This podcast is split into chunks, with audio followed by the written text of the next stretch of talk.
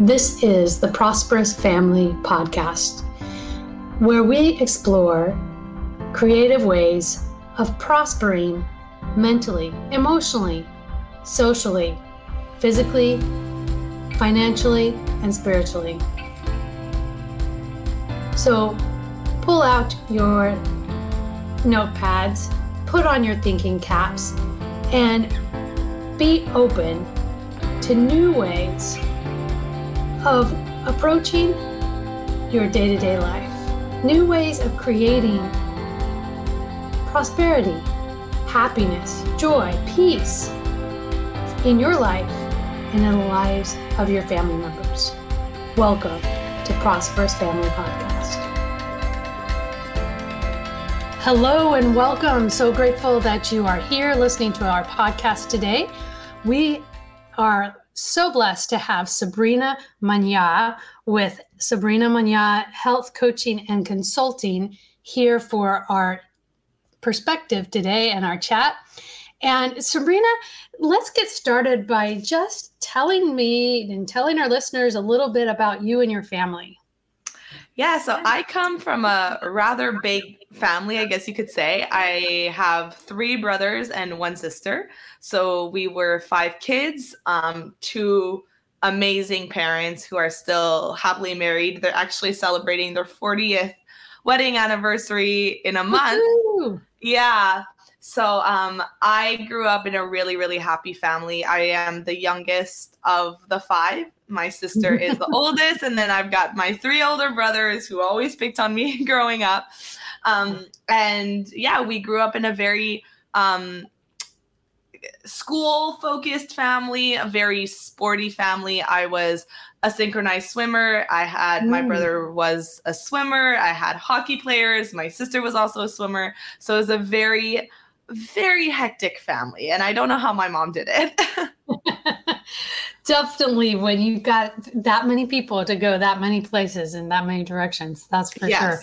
And and it's also um I only have a limited exposure to to swimming, but in sports in general, you spend a lot of time not only practicing but at meets and things like that. And um, I, the few t- meets that I remember, aren't they like the long day long meets where you have lots of events and they go for hours? Yes, yeah. My my parents didn't know what a weekend was uh, because the weekends were either on spent on a pool deck, uh, in a hockey rink. Uh, yes, they are full day. Um, when it comes to my sport, it was full weeks, right? So we would have mm. Monday to Sunday was a competition. So wow. very long. Um, a lot of commitment and dedication to be there all the time and wow. they were and, and synchronized swimming that's one of those that i watch and i go oh my gracious i mean how do you not bump into each other all the time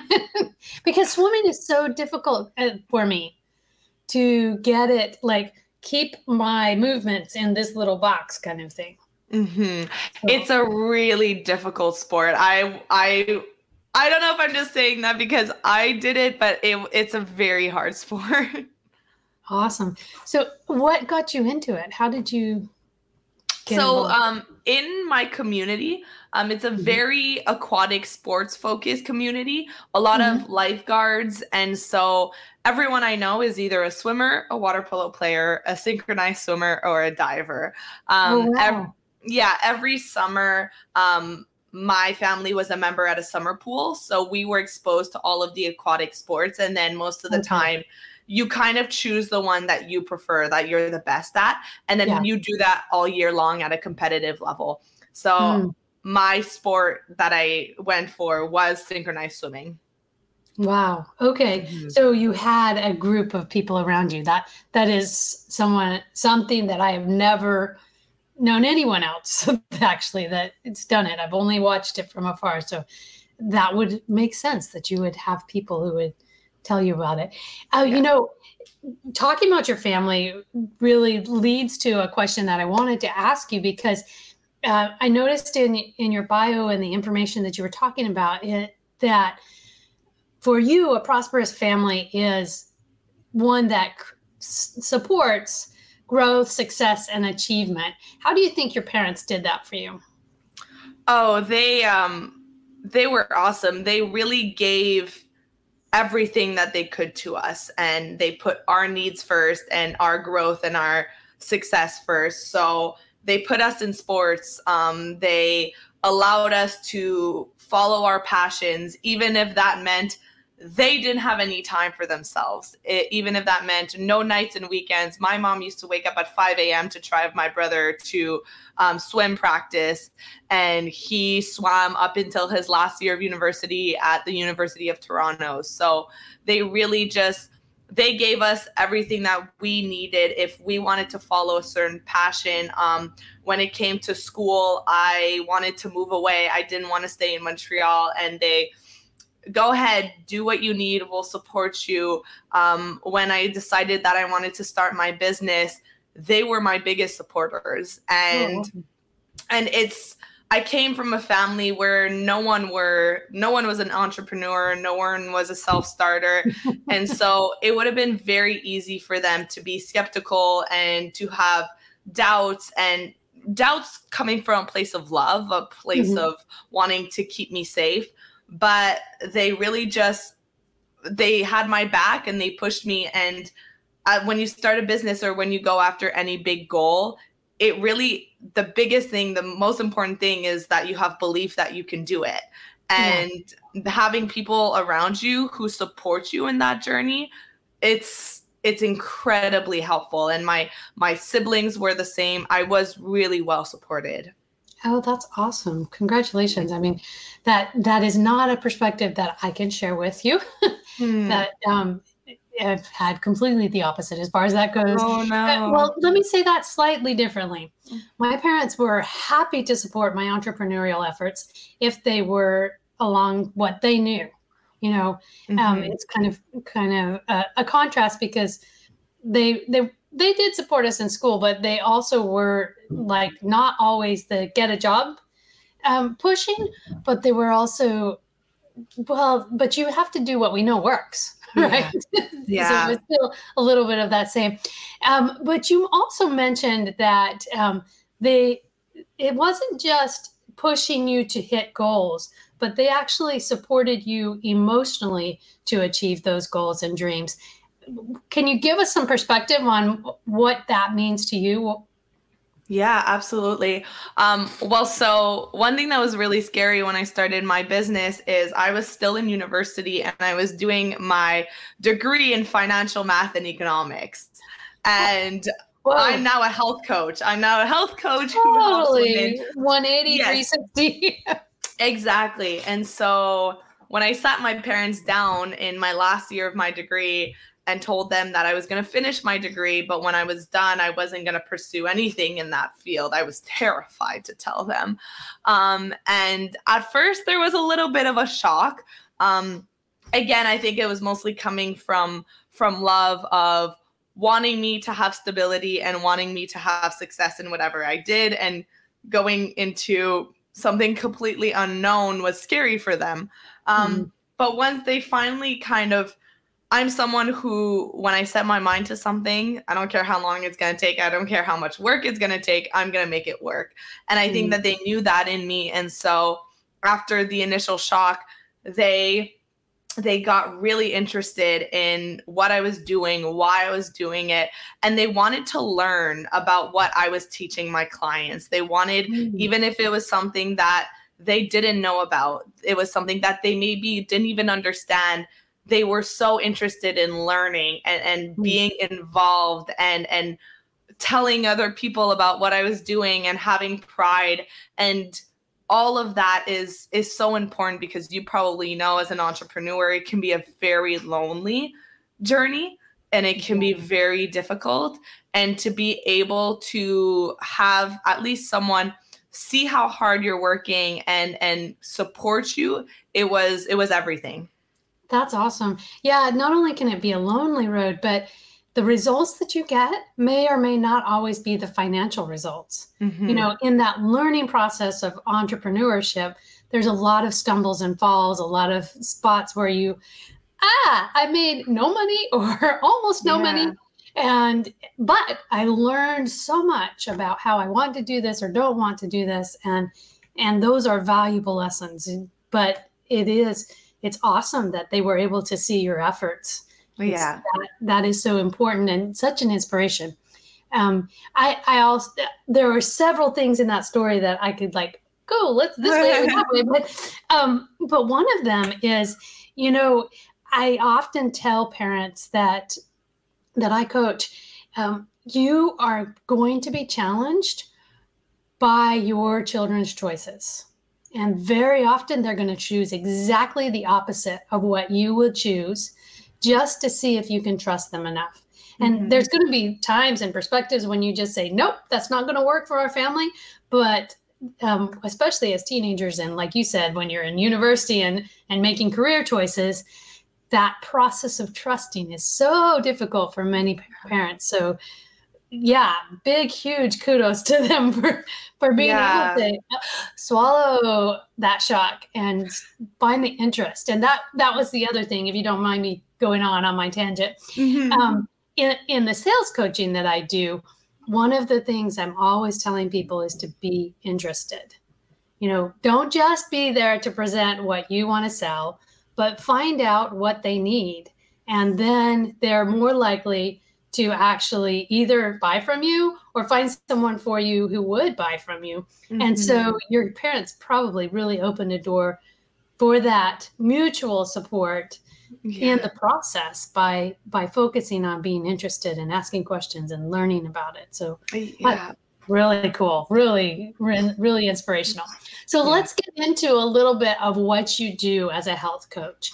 Tell us why you um, I mean, if you're in financing and math and going to health coaching and, and swimming, and I mean, you could have chosen a lot of different paths than health coaching. So, where, what brought you there? Yeah, so um, I was always really interested in health and fitness. It was something that on my free time i would i was working at statistics canada but i was researching articles on on food and nutrition mm-hmm. and health um, but at the time, I had a really unhealthy relationship with food and with fitness. Mm. Um, I when I graduated from synchronized swimming, I my biggest fear was gaining weight because it's mm. a sport that basically focuses on how small can you be, how yep. thin can your legs be. Um, mm. And so I was taught at a very young age that your worth is attached to how small your body is. Mm. Um, if you watch the Olympics, those girls don't have a single inch of fat on their bodies. Hmm. um, and it's not it's not a coincidence. That's part of the culture of the sport. And so when i graduated when i um, retired from the sport it was it consumed me thoughts about how can i shrink my body? How can i make sure i don't gain weight?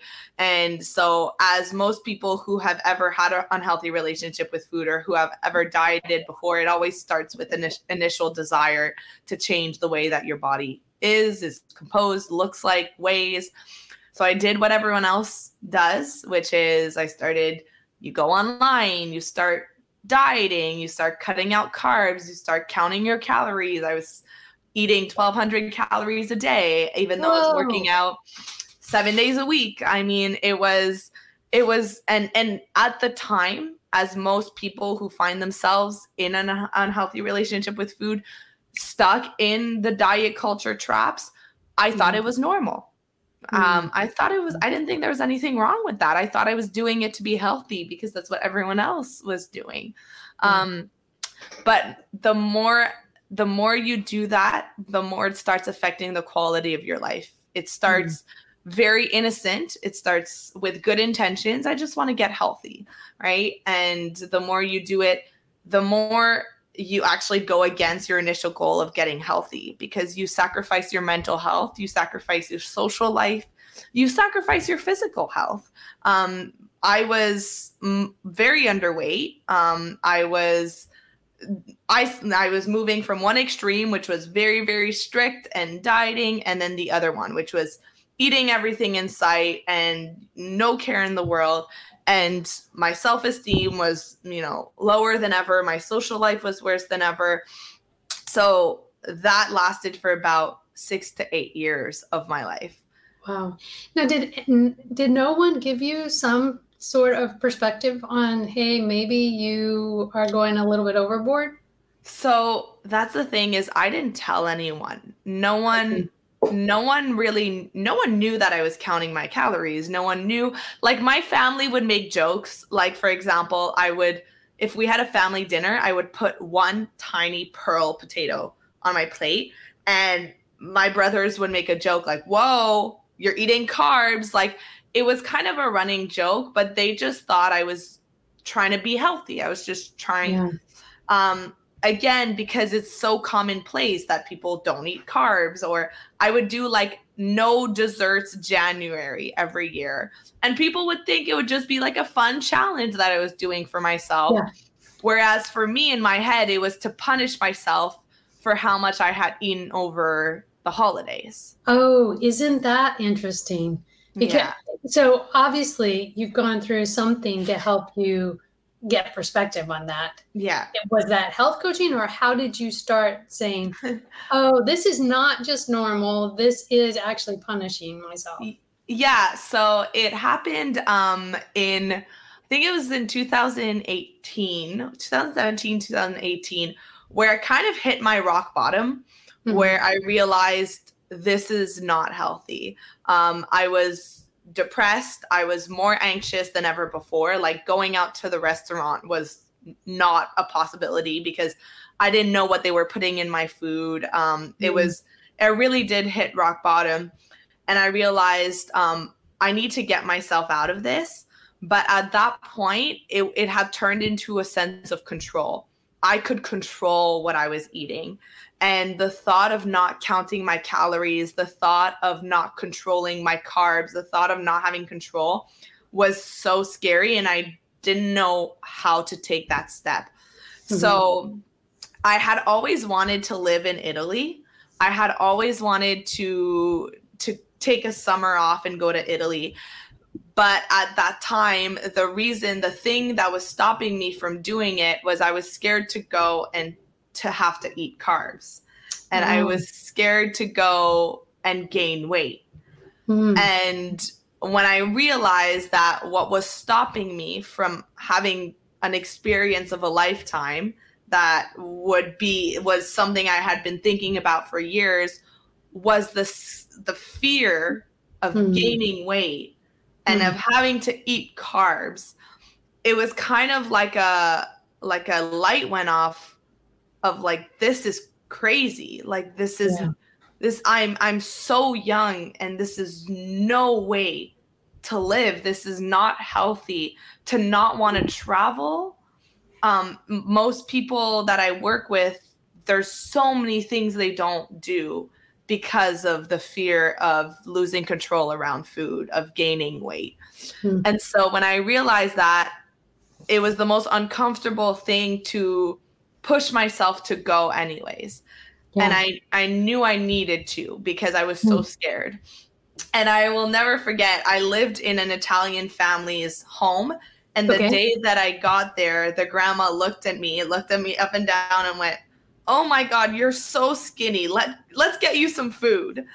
and right away I was like, "Oh, this is going to be this is to be tough. Um, this is going to challenge your every yeah, yeah, uh, yeah. You know, worry and concern. yeah, and it was it was that summer of being exposed to Italian culture, and I traveled to Croatia, I traveled to Spain, and it's kind of similar in Europe, where they just eat. They don't count calories. They don't they're not afraid of carbs. They're not mm. afraid of carbs in Italy. They just listen to their bodies. They mm. eat when they're hungry and they're stop when they're full and they're eating when they're craving and they have this relaxed way of eating that doesn't induce stress and anxiety and it's not the topic of the the the conversation at the table of who's on which diets like that's not that's not what people are talking mm. about. That's not what people care about. And yet it's one of the healthiest population in the world. Yeah. And so yeah. it was being exposed to that different way of life that's so different from Western culture that I realized, oh, there's something to this. There's something, it was that culture shock for me. Yeah. And, and probably not just Western culture, but especially, and this is, you know, assumptions, but educated assumptions.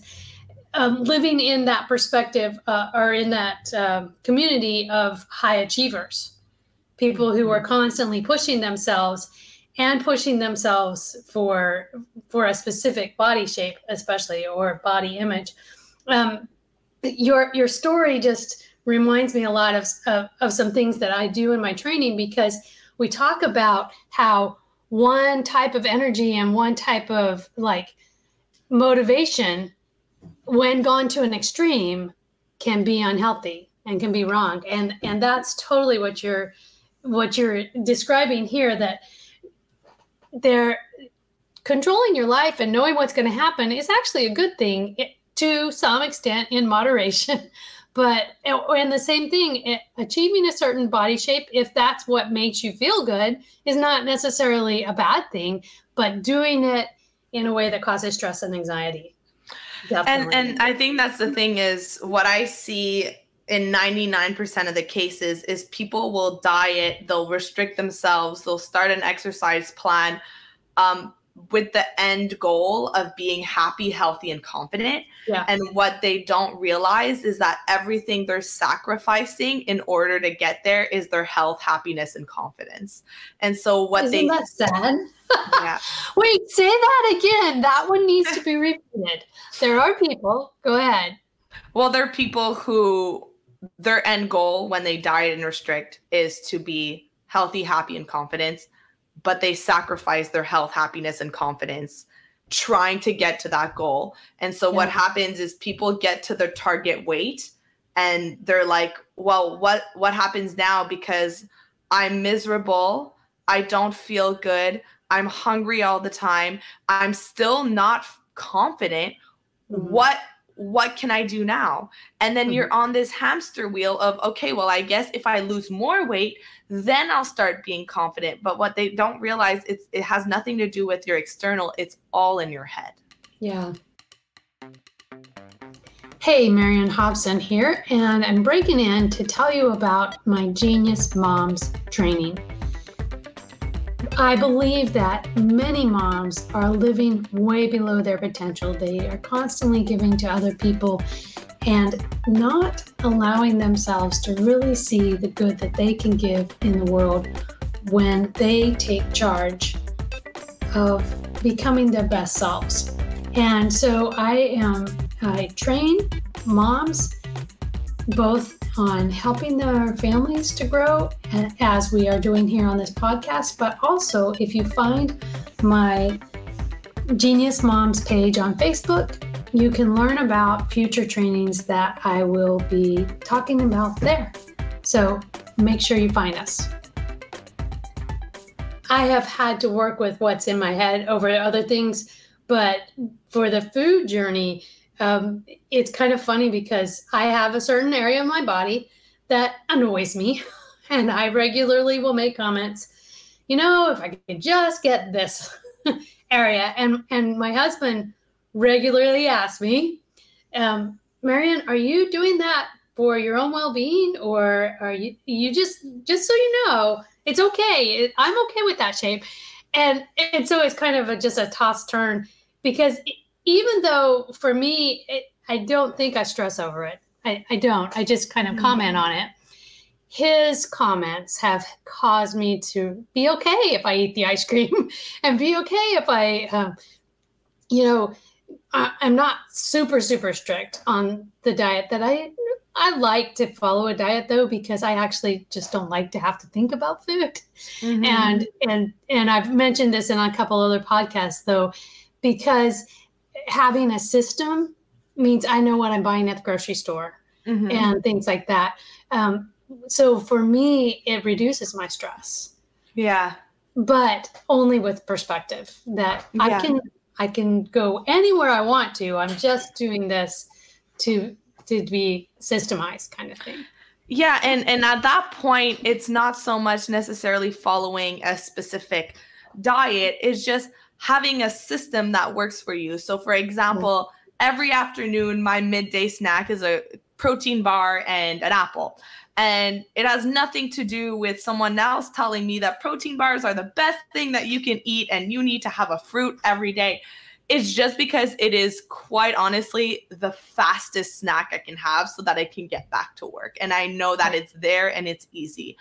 And so that's something that's really important is women who uh, what I talk about in my program is the difference between a food rule and a food preference and mm-hmm. understanding where the intention comes. Are you doing it because you truly want to because it makes you feel good or are you doing it because someone else told you that's what you should be doing? Yeah. Yeah, those are those are good things to, to keep in mind. I like the the the wording of that.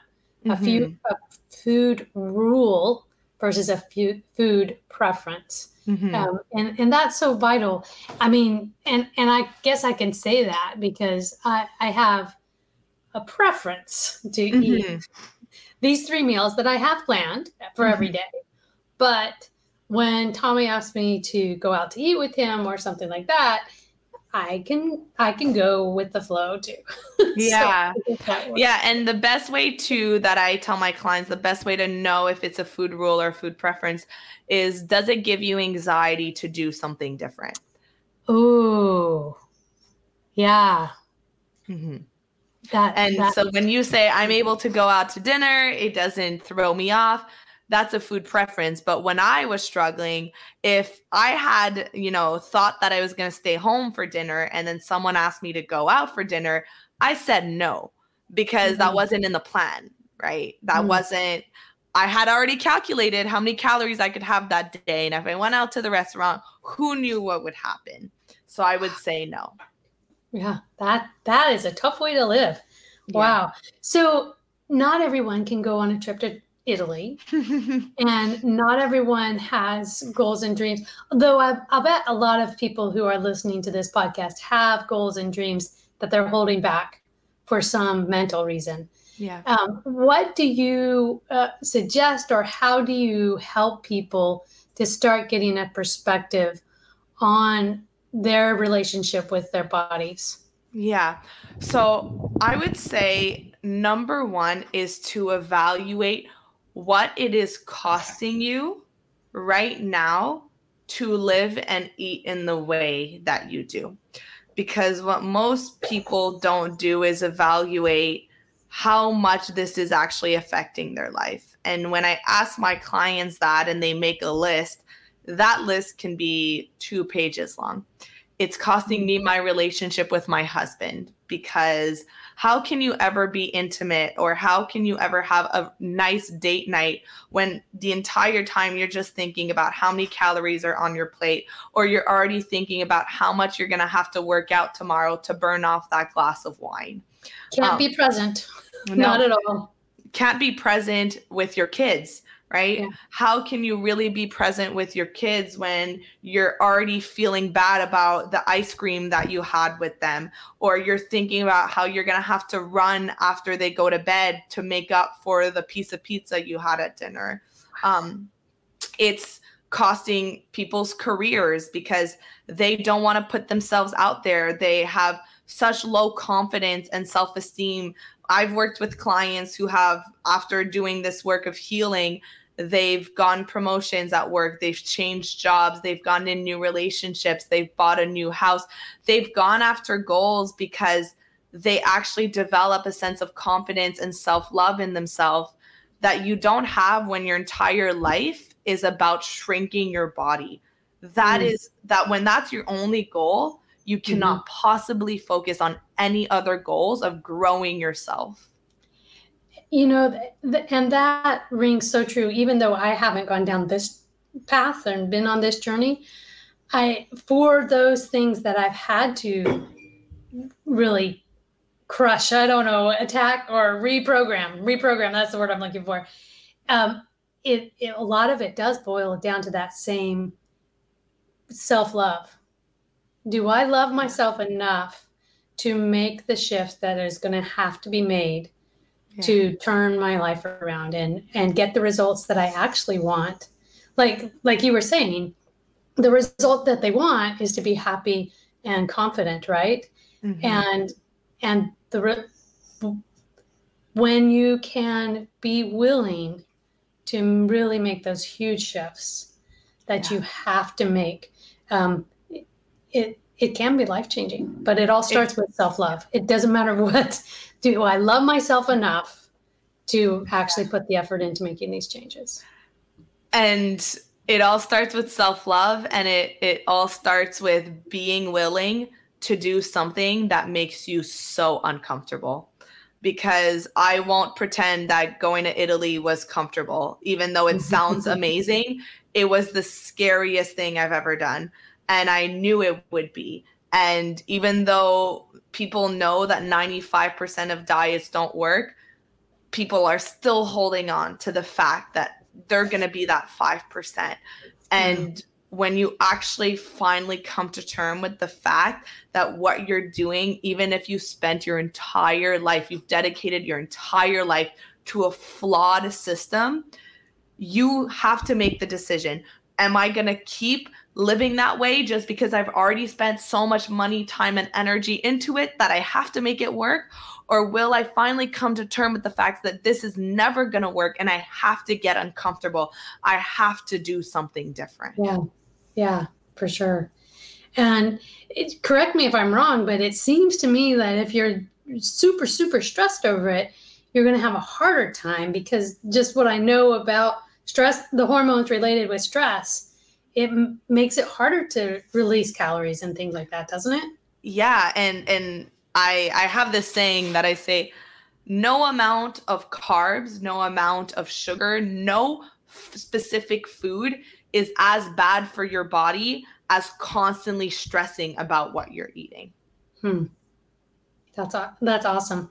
So put put some perspective into us because or into our conversation because even those of us who don't have, you know, the same level of stresses that you're describing, um, we live in this culture that does not talk well mm-hmm. about body image yeah. and um, does encourage hating our bodies and things like that.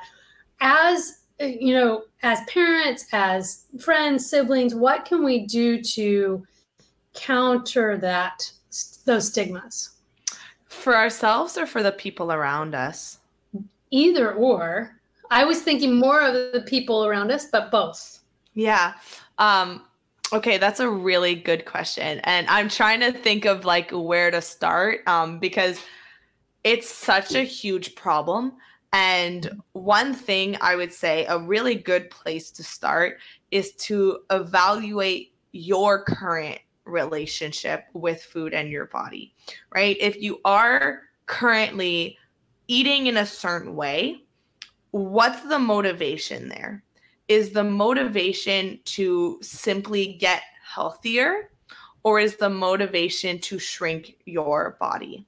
And if the motivation is to shrink your body and and you're doing it in a way that you don't realistically think you can maintain that for the rest of your life, because that the, that's the thing. We have such short-term thinking. What can I do right now that's going to make me feel better? That's going to mm-hmm. make me feel in control. Think of the long term. When you are 80 years old, do you still want to be tracking your calories on MyFitnessPal? Do you still want to be going to the restaurant and having to check that there's a keto option beforehand? Mm. Do you still mm. want it to be 8 p.m. starving, but you tell yourself that you can't eat because you're fasting? And so you'll just have to wait until tomorrow at noon, right? Think of think of the long term. Yeah. Because yes, you might not feel the effects right now, but the long term implications are so much worse for your body than eating a piece of bread. Hmm. So I would say evaluate your current relationship with food, evaluate if it's a healthy one, if it's a positive one, if you're doing things from a place of self care or from punishment and criticism and bullying yourself. My, and, my, my. You're, you're causing me to think.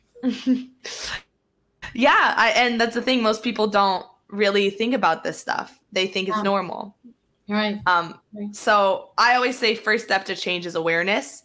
once you're aware of what needs to be changed then get some so, some support some help right. um, because i spent six to eight years trying to figure this out on my own um, mm-hmm. this isn't a problem that gets better on its own it's really something that gets worse because the cycle of dieting feeds itself it mm-hmm. gets mm-hmm. worse every time um, so get help get support um, it's there's no shame in in struggling with your relationship with food because i would say that 90 90% of women in the world or maybe in the western society have some kind of toxic or problematic relationship with food but mm-hmm. no one talks about it because it's like i said it's normalized so how do we start that conversation i, I mean i'm coming from a sp- perspective specifically i mean i could tell you because i have in other episodes already about my the the comments that my dad made that my therapist was like I can't believe your dad said that. But mm-hmm. for me, I I just used it in a positive way.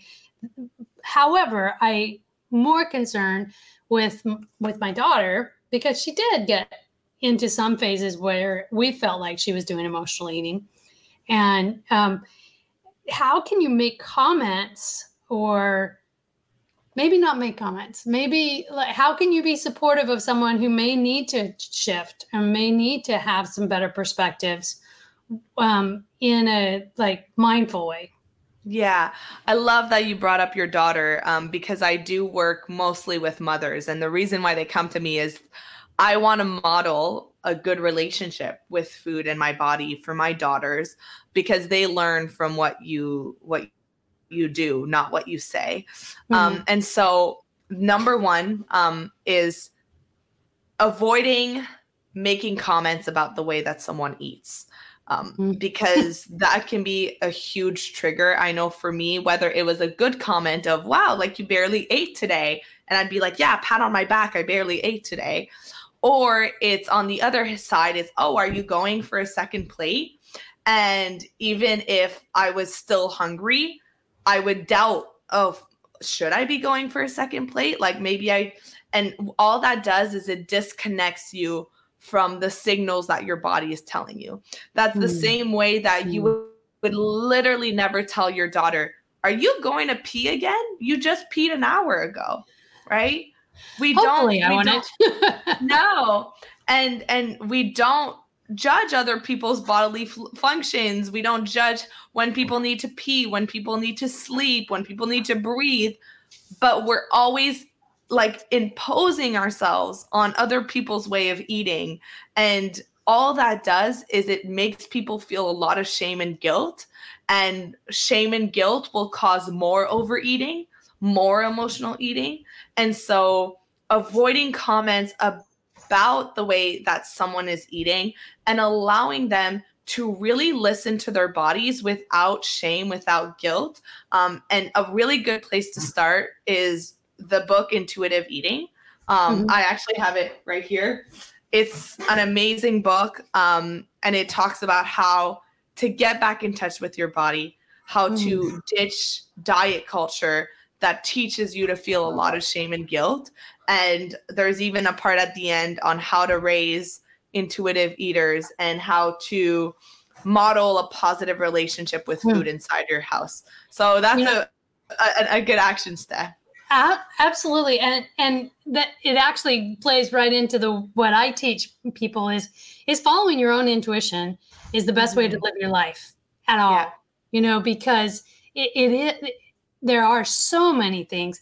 I I often talk about like traumas and issues with our lives can happen in the blink of an eye and damage us for years to come mm-hmm. if we mm-hmm. are, don't uncover them and work through them and get a proper perspective on them and it's so that that's so important like you're saying on on the flip side of that is we've also got to be aware of how we say it to other people yeah so which which and if you want to comment on this, this would be great. But it was interesting in your description of going over to Italy and Spain, and because the way you were saying that the way that they talk, it's just like whether people ate or not was not really the topic of the conversation mm-hmm. and and that yeah i can see you know just thinking of it that way there are plenty of comments in my, in, in my family in my you know culture even though i don't think of it as a super hyper um, food body image criticism there are a lot of those types of comments. So that's really good perspective well, and re- reminder for all of us yeah, I have a, a full training for my clients on how to handle diet and food talk. Um, because mm-hmm. what they notice when they start doing this work is, oh my God, every conversation is around food and weight and dieting and it's so it passes over our head when we don't even think about it because it's so normalized. It is yeah, commonplace. yeah. and for anyone who has a hard relationship with food it's a huge trigger. That, that's so yeah it, I, I will have to keep that in mind. I mean in my family it was also um, the food conversation was also tied very tightly to the poverty mindset mm. that we yeah. we didn't want to i mean you said you have a big family so i was careful about throwing this one out there but i'm the ninth of 10 so oh wow very big family and my father um, had struggles with his career let's say it that way so money mm. really was tight until my mom got into her entrepreneurial efforts that started opening up the money but there were times when don't eat too much really meant not just your body weight, because it was there definitely part of the subject, but don't eat too much because we might run out kind of thing. Yeah. You know, and so we have to really be mindful of all of the different ways we approach comments. Um, yeah. Because that, and part of the reason I bring that up is because that's one of the first things that I thought about in t- my conversations with my children was, you know, I bought that expensive treat or whatever. And if you're going to eat it all, nobody else gets gets the expensive treat. but mm-hmm. but and and I didn't realize how much that could also play into their um, yeah. health and body image type feelings. Well, that's that's the thing. When it comes to food, our beliefs and our our behaviors around food stem from how we were raised, and mm. so we have to i do such a huge deep dive into the psyche of my clients to help them uncover where their habits come from and so whenever people actually do the right work and then they compare it to some of the things that they've done like dieting that literally completely bypasses any kind of mindset work and just tells you eat this not that hmm. they understand how silly it is that they ever thought that those those diets or those meal plans would ever solve their problems long term. Right. Sad, tough. Okay. So you've given me quite a lot to um, exercise grace on because that's one thing that I do believe that when we see something that we've done wrong or that we need to change 100% um, that could have affected other people is oh my goodness, we've got to have perspective that there is grace, that they might learn it in a different way, or they might forgive me, or change their mindset, or they might find someone like Sabrina to help them completely turn their life around because I messed this one up. But so thank you um, for all of that because you've given a, a, lot of ideas and things for me to ponder as well in my own mm-hmm. relationship with food, and I really appreciate it. So, Sabrina, tell us if we, um, if the listeners want to follow up with you and learn more about you, where do they go? Uh, they can go to my website, which is sabrinamagnan.com. And if they wanted to book a free discovery call where they can kind of understand a little bit more about their own food struggles, their own relationship with food, and get some advice, get kind of a roadmap moving forward on how they can start healing and what that would look like for them, because a lot of people you don't even know where to start, right? Like, where mm-hmm. do I even get started? Uh, they can book a free call with me at sabrinamagnan.com forward slash call. Awesome. Cool. And we will have that in the show notes as well. So if you're looking for the spelling, because it's a little bit different than it sounds unless you know French, um, it, or if you want to just click a link, then look in the show notes for that. So, Serena, again, thanks so much for your time and sharing your wisdom with us. I do want to ask you the last um, question I ask everybody.